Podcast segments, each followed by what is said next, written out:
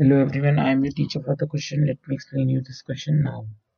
In the given figure, DE is parallel to BC and AD upon DB is equal to 3 upon 5. If AC is equal to 4.8 cm, find the length of AE. Figure में हमें इन दोनों की ratio three by five दी हुई है और सी की जो लेंथ है वो दी हुई है four point eight centimetre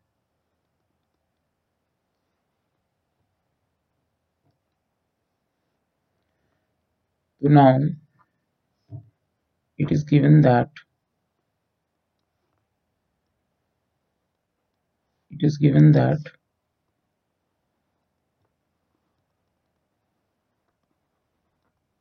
given that DE is parallel to BC.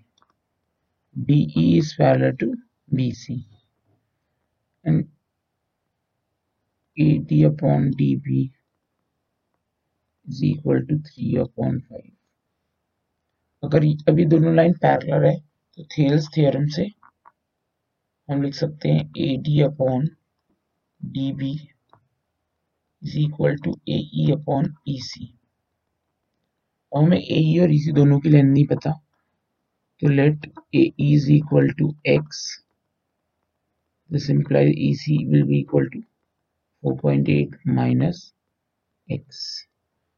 From the figure अब वैल्यूज़ रिप्लेस करेंगे ए डी अपॉन डी भी तो हमें दिया हुआ है three by five A E X है और E C four point eight minus X है. सॉल्व किया. तो three four point eight minus X is equal to five X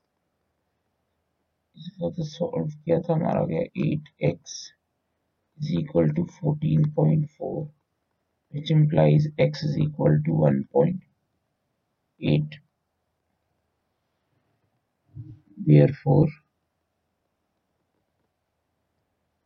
AE is equal to x which is equal to 1.8 centimeter. That's it. I hope you understood the explanation. Thank you